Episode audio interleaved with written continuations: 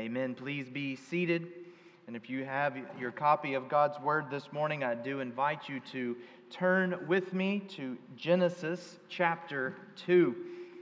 You can also find the text for this morning in the insert inside of your bulletin, along with a very brief outline of today's passage. This morning we will be spending our time in Genesis two, verses four through seventeen, as we continue the study of the first eleven chapters of Genesis. And if you have read ahead for uh, preparation of this morning, you may feel a bit puzzled. Um, we, uh, it seems like, have already covered this material.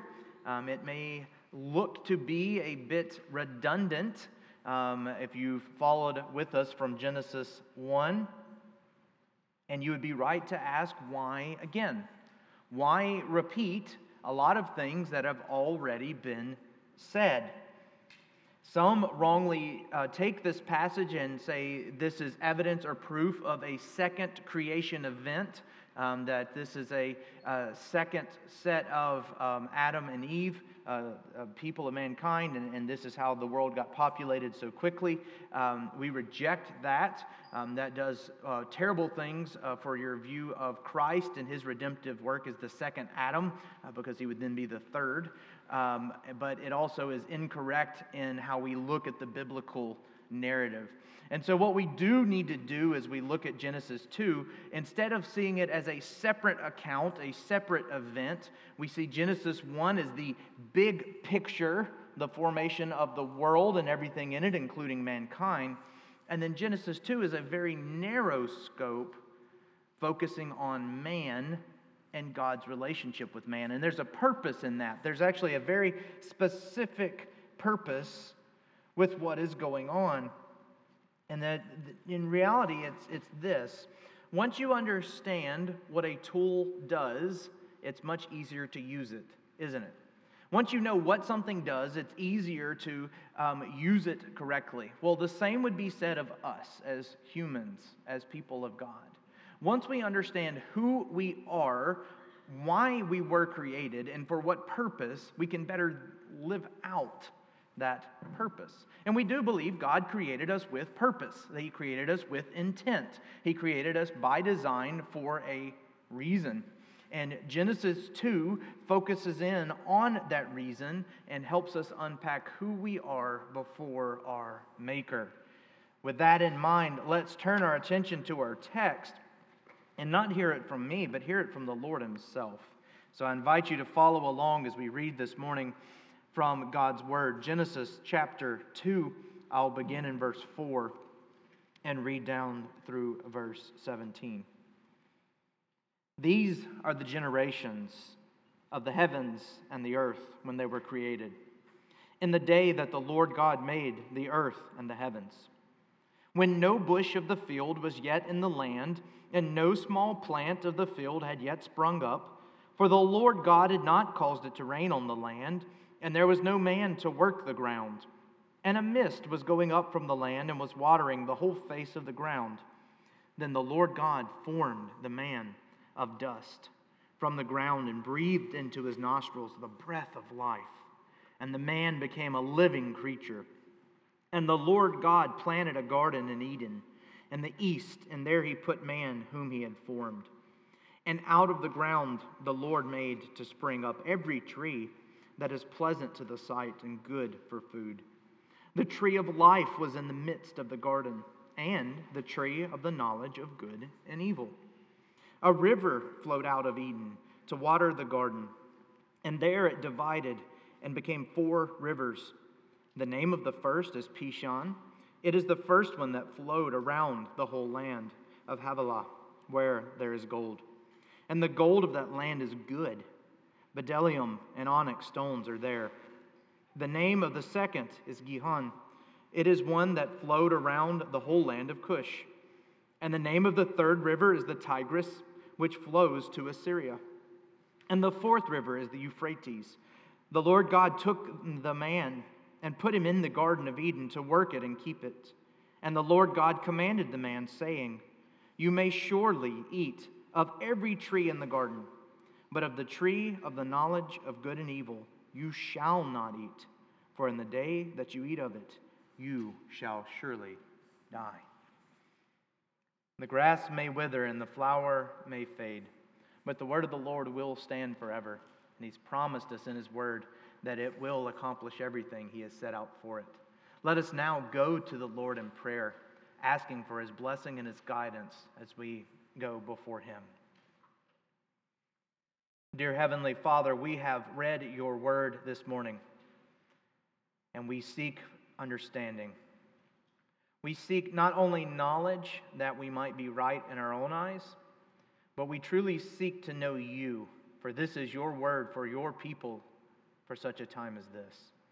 And so we humbly come before you asking that you open our eyes, that you open our ears, that you open our hearts, that we might receive your word and truly believe it today, that it may transform how we look at you and ourselves and one another.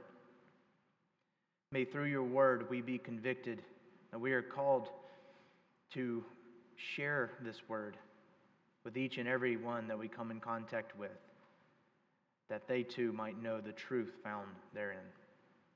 Help us in this, O Lord. We cannot do it on our own. We need you. We need the power of your Spirit. And so we ask, Lord, guide us as we walk through your word this morning. We pray all of these things in the name of Jesus Christ, our Savior. Amen. This section of Scripture is often described as where God first establishes the covenant of works. This covenant, an eternal agreement with mankind, gives us blessings for obedience and punishment for disobedience. And I want to talk about this to see how just how, how great this agreement was for man. But let's take a step back and consider what it means for God to covenant with man in the first place. Westminster Confession of Faith, chapter seven, addresses God's covenant with man, and it states this in the first paragraph. The distance between God and the creatures is so great that although reasonable creatures do owe obedience unto him as their creator, yet they could never have any fruition of him as their blessedness and reward, but by some voluntary condescension of God on his part, which he hath pleased to express by way of covenant. We owe God our obedience. We owe God our service. We owe him our relationship. Yet the span is so great, it is too far between us and him that if he didn't come to us, we would never approach him. And so he bridged that gap by means of covenant. R C Sproul, commenting on this section, he says this: Reformed theology is often called covenant theology. The concept of covenant, which provides the structure or framework for redemptive history and the whole scope of theology, is immensely important. It provides the context within which God reveals himself to us, ministers to us, and acts to redeem us. And so when we talk about covenant, when we talk about how God relates to us, we are talking about God revealing himself, how God ministers to us, and then redeems us or brings us to himself. Because he wasn't just content with revealing himself to us. He wasn't just content with stepping into our world, stepping into our reality, if you will, but then he sought to bring us to him, to be with him and live with him. What a great thought that is, and what a great truth of God's word that is. And that's what we seek to understand this morning. And there are contingencies with that. But it would be wrong of us, just as wrong as it would be to focus too heavily on the contingencies, as it would be for us not to consider at all what God says in his word. And so this morning I want us to walk through this covenant of works, this eternal agreement with man, focusing on two areas of our passage, two actions God takes with mankind. First, we see that God blesses man, and we start there intentionally, we start there with purpose, primarily because that's where God starts. And we see that in verses four through fourteen. And then we understand or, or we uh, come to see the implications of the covenant, of that contract, that eternal divine agreement between God and man as we look at fifteen to seventeen. So we see God's blessing and we see God's contract or covenant or agreement in this passage. And let's take our time walking through it to see just why this is essential for us today. And you will hear me say this throughout our time this morning, uh, but it is vital that we understand one key concept even before we go into verse four. Yes, we are learning about a covenant called the covenant of works, and you would expect works being involved in that, things to do, and there are, and we will address that. But that God even establishes a covenant of works, that God even gives things to do that would please Him and that would be in accord with who He is and what He calls us to be, that is grace. And it would be a failure on my part if talking about works before you, I didn't start with grace. Because God's grace is always present beforehand. We'll see it in our passage. We see it in understanding verses like Romans five eight. But God shows His love for us in that while we were still sinners, Christ died for us. Grace. We could go to Exodus nineteen and twenty. Exodus nineteen, uh, in some ways, the preamble to the Ten Commandments. And what does God do? Tell this to the people of Israel. You remind them how I rescued them out of the hands of Egyptians, how I bore them on wings like eagles and called them to myself. Therefore, if you will indeed obey me and keep my commandments, you will be unto me a people of priests, a holy nation unto myself.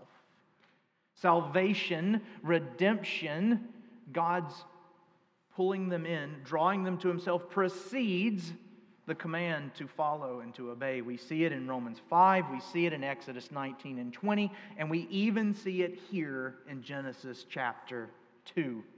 And so we must begin there. Uh, we couldn't start anywhere else, or else we would look at this and go, okay, God, I've got my checklist out, here we go, here's your list, and I'll follow it, and you'll be happy, and life will be good. No, we must see that it starts with grace. How does it start with grace, you ask? Well, we look at several factors. Uh, first, the very first verse. These are the generations of the heavens and the earth when they were created. In the day the Lord God made the earth and the heavens. This pattern, this language, you need to make note of it. These are the generations. This will be an um, indicator throughout the book of Genesis that we're about to get specific stories or specific events about this person or people, or in this instance, location.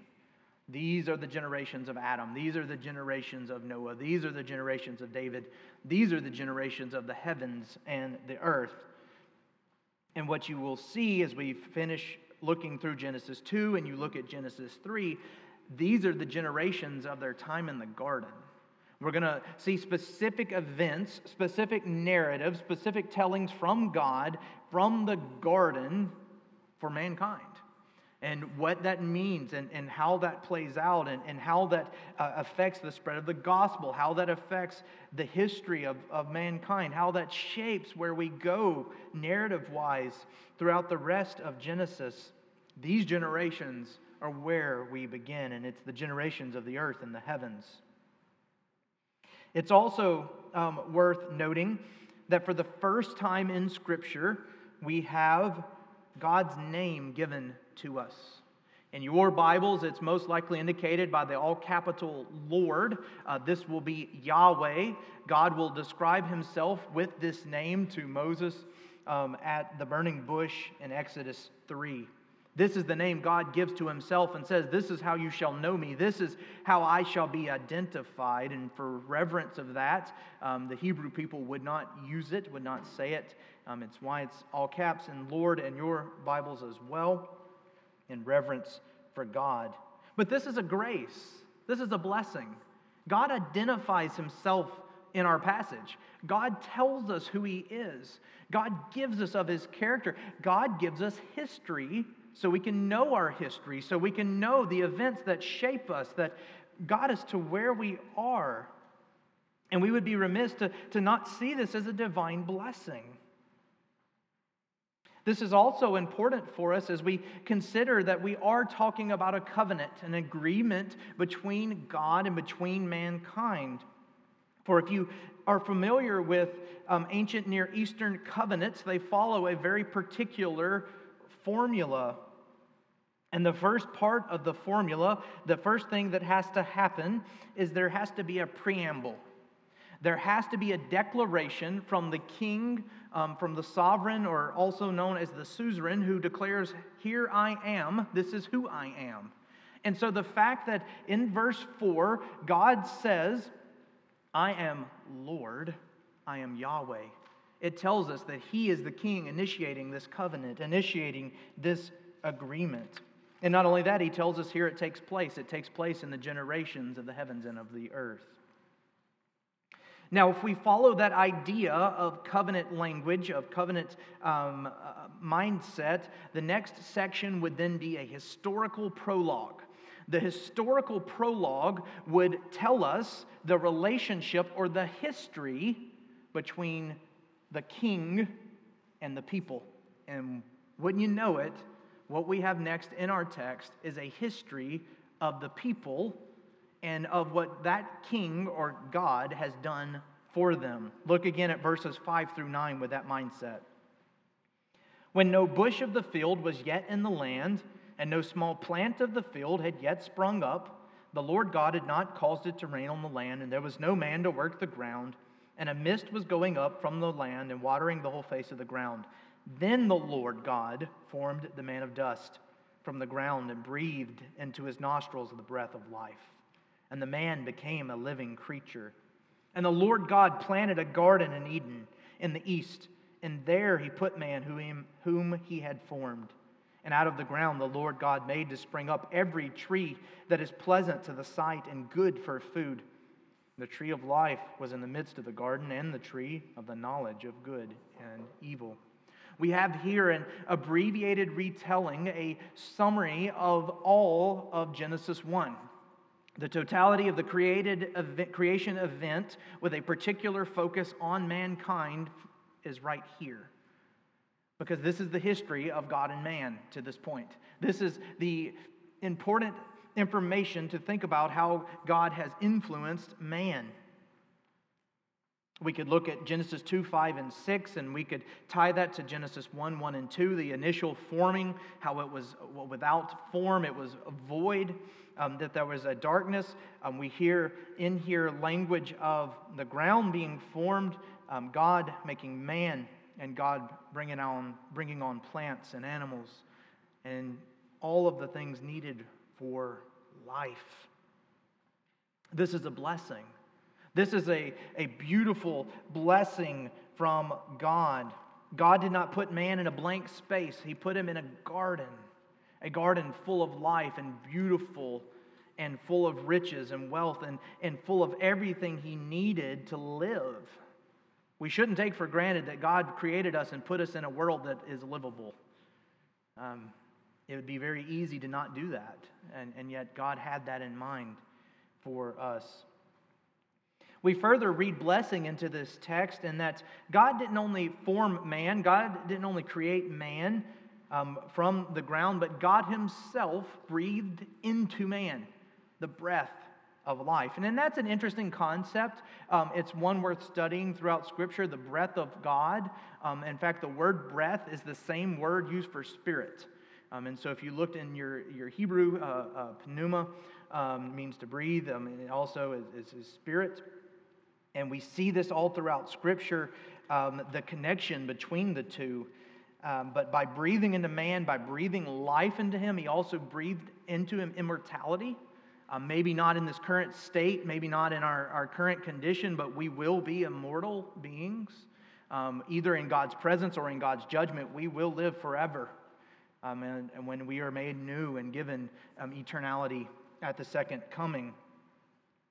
This is a blessing from God. God doesn't only create us, He gave us life, and He gave us eternal life. Either life in His presence or life in His judgment. But life. It's worth noting in that regard, Jesus has a similar event um, in his own life post-resurrection. John chapter twenty, with the disciples, he it said he breathes onto them and gives them the Holy Spirit. Jesus breathing onto them the breath of God, the literal breath of God in Jesus Christ to the disciples. And with that goes the Holy Spirit, and with that goes power to speak and proclaim and deliver the good news of the gospel. And so here we see literal life. In Christ we see spiritual life. There is an understanding that in God there is life. It's why Paul will say to Timothy in Second Timothy, all Scripture is breathed out by God. Your translation, um, if you have the N I V or others, it may translate that as God-inspired or Spirit-filled. And those would be right translations. All of those rightly understand what Paul is trying to say. The Word of God recorded for us in the Bible is just that, the Word of God. And what does the Word of God, the breath of God, do? It gives life. The key to life. The key to good life. The key to truly living today. The key to understanding who we are and why we were made and what we're called to do is right here, brothers and sisters. It's found in the very words of God Himself. This is a blessing. And we shouldn't miss this, that this was done for man, and it's done for us today.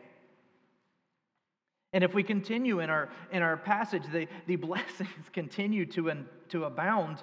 Um, not only did God create man, not only did He breathe life into man, not only did He place man in an environment that is livable, but then He goes one step further and then creates for him a special place within that creation. It says, God then planted a garden in the east. He called it Eden. He put man there whom He had formed. And out of the ground He made to spring up every tree that is pleasant to the sight and good for food. The tree of life was in the midst of the garden, and the tree of the knowledge of good and evil. If you look back to Genesis one, you know that the plants and the trees were given to man and to animals for food, for sustaining that very life that God gave them. It was not meant to be kind of a one-time event, but that life would create life. And this is a blessing from the Lord. But there are two trees in particular here that we don't see in the Genesis one event. The tree of life and the tree of the knowledge of good and evil. And we know what happens with these trees. We know what's going to happen um, in uh, the life of Adam and Eve. But be careful that you don't read ahead that in this moment, what have we said? What was happening in the garden? The garden was good. The garden promoted life. The garden was a place of blessing. And so be very careful you don't look at this tree and say, why, God? Why did you put that pesky tree in the garden? Because God says that that tree and that garden was good for sight and good for food. And so be careful we don't look into Genesis three and read that into Genesis two, because this was a good event, and it was good from God, and it was a blessing to His people, and it was a blessing by consequence to us. And we'll talk about that in just a moment. If that wasn't enough, if we don't understand fully the, the blessing that God gives and the richness to which God creates, He then goes into the specific um, description of the, um, the rivers and the riches found within the garden. You have rivers going in all directions, uh, the Pishon, um, you have uh, the, the Gihon, you have the Tigris, you have the Euphrates, all different directions. Um, I, I wouldn't encourage you to do this. A lot of people do. They t- then take these rivers and then try to like locate the Garden of Eden. Uh, you're not going to find it. And by the way, if you do read ahead to Genesis three, God puts an angel with a flaming sword in front of it to guard it. You wouldn't want to find it if you did. And I'm just I'm just recommending don't challenge God and His angels with flaming swords. Um, but what you should do with this Um, is not try to find it geographically, but you should take this and appreciate what God did. Because God made a garden that was good, and he filled it with water. Water is another element in the Bible that is related to or tied to life and to God and to God's goodness. With these rivers, with the fertility of them, would also come good soil. This would be a blessing to the people, a farming people, a, an agricultural uh, people, a people who cared for animals would be necessary, that not only is there water, but there's also plants. And so this tells us that there are the things needed to grow. If that wasn't enough, then we get riches. Gold, bdellium, onyx are there. Things, materials, tools that uh, we could use, uh, that could be traded, that could be offered, things that the, the world will find valuable were present in this garden. God knew what he was doing. He blessed mankind over and over and over and over again. And this is just a brief history. This is just a brief retelling in, in the created event. We're, we're just at Genesis two, and, and this is all that God has done. Um, well, this is not all that God has done, but this is a, a great overview of what God has done, and he declares it here in his historical prologue. Remember this, people. Remember this as you think about this story. Remember this as you continue telling it year after year, season after season, century after century. God is good, and this is what he's done for mankind. But another thing that he has done for mankind is he has called them to covenant. He has called them to relationship. And you cannot have a covenant contract um, without promises, without stipulations, without sanctions. And so we've talked about God, we've talked about his history with mankind. Let's turn our attention just a little bit and talk about the world that he's made and, and why he gave it to us the way that he did. And we do need to be careful here as we consider this. Once again, I, I want to, to caution us. Christianity is not a bunch of rules that must be followed in order to please God and avoid his wrath. There are a lot of religions that that's what they do, and they're very good at it. Um, and I would encourage you to look at them and look at the shortcomings of them um, and, and ask people who follow them how happy they are, uh, because it does not lead to a people who love their God and want to worship. It leads to fear. Um, it leads to uh, worry. Um, it, it leads to a lot of anxiety. But that's not what Christianity is. Christianity is about a relationship with the Creator God. It is about worshiping that God who made us and who wants to be known by us and wants us to worship him as he has called us to do so. But it would be very wrong to simply state that Christianity is about a relationship, for God has given us commands. God has given us rules to follow, and we should see those not as, do this because I said so, but as we've been reading, a continuation of the blessings of God, a continuation of this is from a good God who does good things for his people for their good.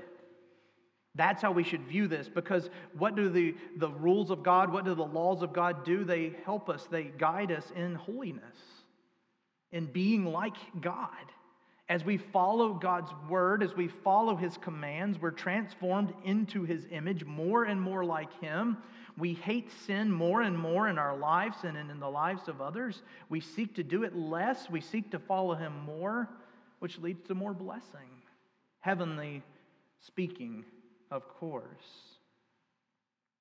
Rules and regulations are for our benefit. And so we shouldn't cower when we hear them. We shouldn't shy away. Um, and it shouldn't surprise us that they're present.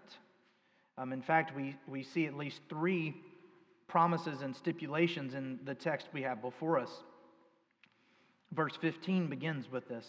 The Lord God took the man and put him in the Garden of Eden to work it and to keep it. The first stipulation given to man is to work and keep the garden. This is what man has to do. Man is to work, and work was good.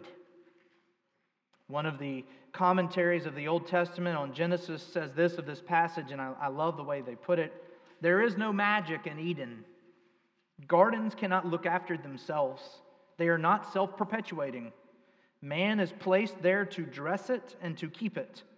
The point is made clear here. Physical labor is not a consequence of sin. Work enters the picture before sin does, and if man had never sinned, he would still be working. Eden is certainly not a paradise in which man passes his time in idyllic and uninterrupted bliss with absolutely no demands upon his daily schedule. The implied blessing there with this call to work is that it would be fruitful, that as man worked, he would yield the fruit of his labor. And just like God designed it, it would be good and a blessing. And that would abound, and by working, man would come in greater glory and worship of God.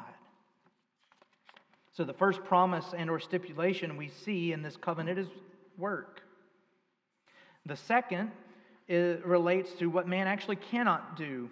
In verses sixteen and seventeen, we're told, "The Lord God commanded man, saying, you may surely eat of every tree of the garden, but of the tree of the knowledge of good and evil you shall not eat." Man was commanded to freely enjoy any tree in the garden except the tree of the knowledge of good and evil. This was off limits to mankind. Do this, do work.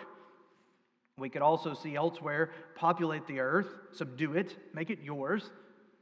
Don't eat of this tree. Don't take of its fruit. So we have a stipulation in work. We have a stipulation in not eating. And then the final stipulation is tied to the consequence of breaking this command. For in the day that you eat of it, you shall surely die. Implied, of course, but if you don't eat of it, then you shall live. Don't eat of this tree, keep my command, obey me, do what I say, live in this paradise-like world, work it to your good and my glory, and you shall live. Don't listen to me and you're going to die. Disobey me and you will die. You will face consequence for your action. Death being the sanction of this covenant contract. Do not follow these stipulations and you will face death. Life for obedience, death for disobedience. Now, we would have to go further into the narrative uh, to uh, close out our walking through a covenant contract um, in an ancient Near Eastern way.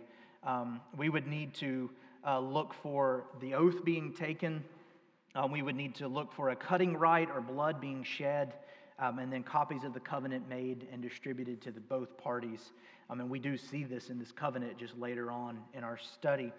But even from this early form, even as we've only gotten thus far in um, a covenant and thus far in the passage, um, I pray that you see how this is a promise to mankind, and it was a good promise. Once again, I want you to be very careful not to think that God tricked us in establishing the covenant of works. It was not set up so that we would fall. It was set up and God knew we would fall, and so he baked that into the design, but it was not set up so that we would fall. It, it was not its original intent in that regard. But the question you may be asking yourself, and I hope you are, and it's appropriate to do so, how does this apply to me? How does this affect me today? If this is the original contract, yeah, we get it, we understand. Genesis three happens, they mess it up. Things get bad for us. Now when I garden, I get weeds. I mean, all of my plants don't always yield the fruit that it should yield, and sometimes I get a lot of it, and sometimes I get a little of it. I mean, life is hard. How does this affect me today? Is this still in effect? Does this still apply? These are questions that you should ask of this passage, and, and you should be asking yourself.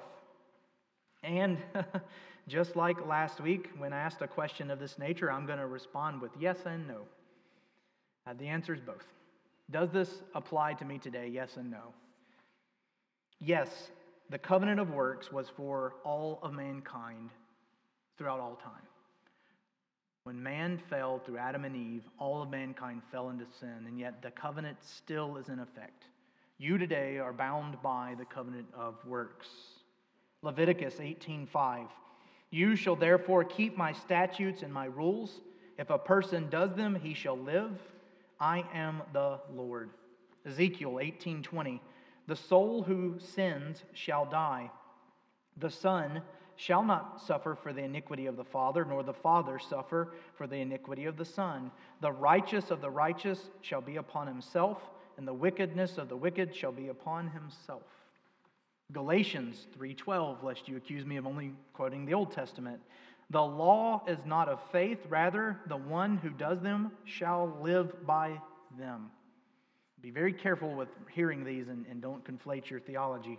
Um, but the truth stands here and elsewhere in Scripture. We, we clearly see we are bound by the covenant of works, which states, I am your God, you are my people. Obey me and you shall live. Disobey me and you shall die. Now that puts us in a bad position, doesn't it? That is really not a good agreement for our part, is it? Because how many of us have obeyed perfectly, fully? Which, by the way, is the way it reads. It's not just that you obey, but it's that you do so perfectly. one hundred percent. Every day, every aspect of your life, in thought, word, and deed, in what you do and what you not, what you don't do, what you think and how you live that out. The reality is, is we're in trouble.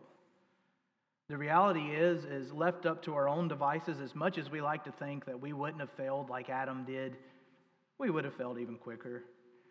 We, we probably wouldn't even have made it through God creating. We'd have found some way to fail even before the tree was in the garden, somewhere in that like half second between the two things. We're without hope, aren't we? Well, that's where the, my answer changes.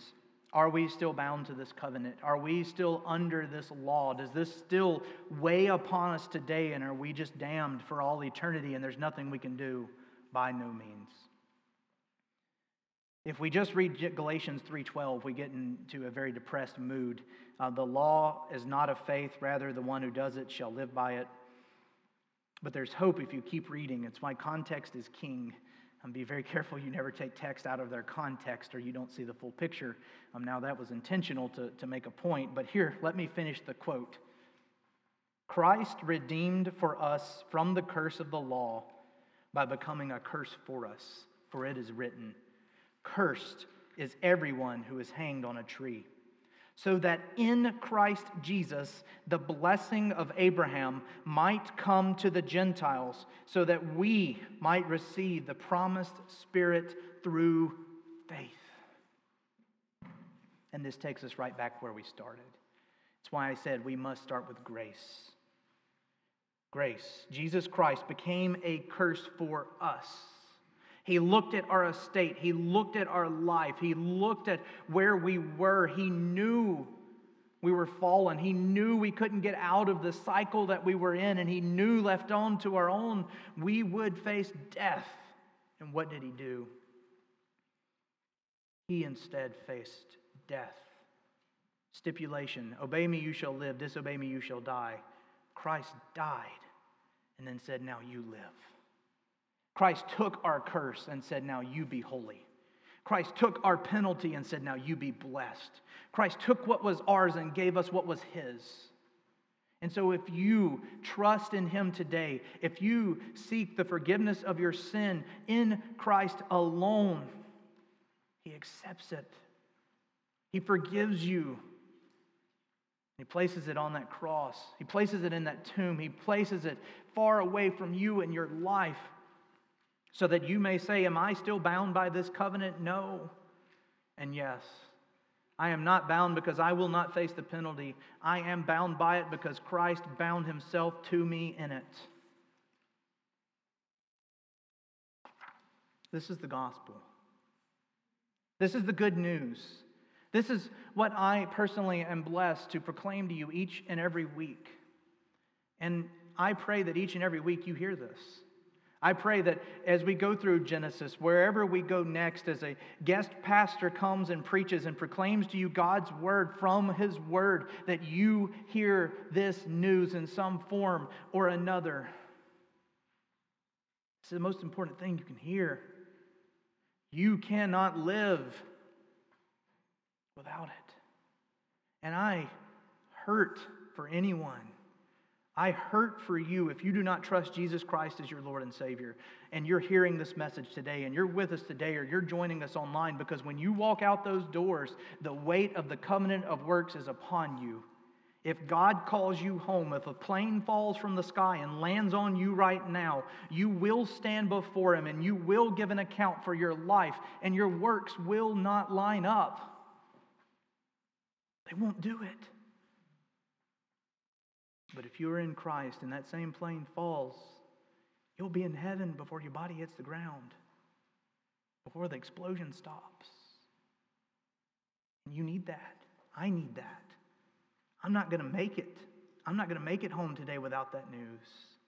And I pray you know that today.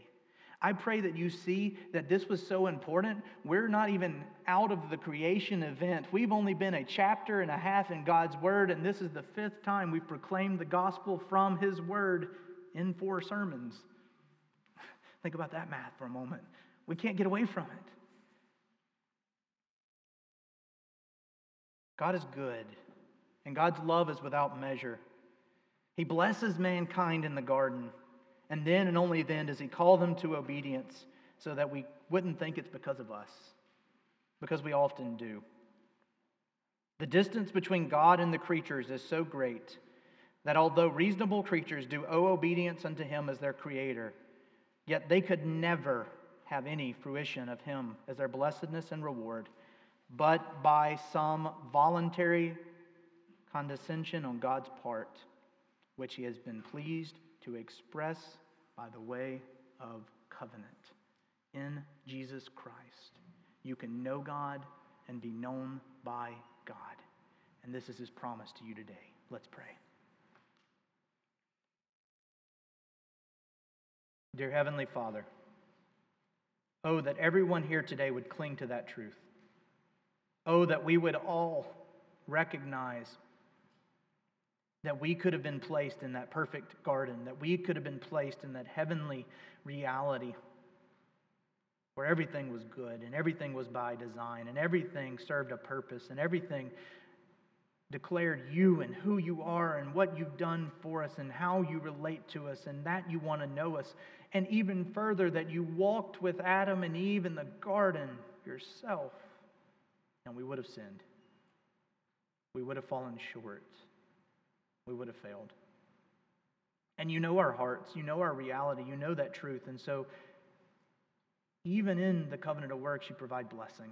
Even in the creating of the tree of the knowledge of good and evil, you provide blessing, because you, in those creative events, in those moments, declare a path for Jesus. You begin to make the way for our Savior to come, to sacrifice Himself, that we may have a greater circumstance, greater than what Adam had in the garden. Not only do we have opportunity to walk with you, God, we have an opportunity to be called your children, to be sons and daughters of the King, a higher estate than Adam had, a higher estate than Eve had, we can have in you through Christ. And so we praise you for the blessing of creation. We praise you for the blessing of the tree of the knowledge of good and evil. We praise you for the blessing of this covenant of works and what it binds to us, because by it, we are bound to Christ if we but trust in you. Help us trust in you and to your word and to the good news of the gospel today and every day. We thank you for your word. We thank you for providing it for us. We ask all of these things in Christ's name. Amen.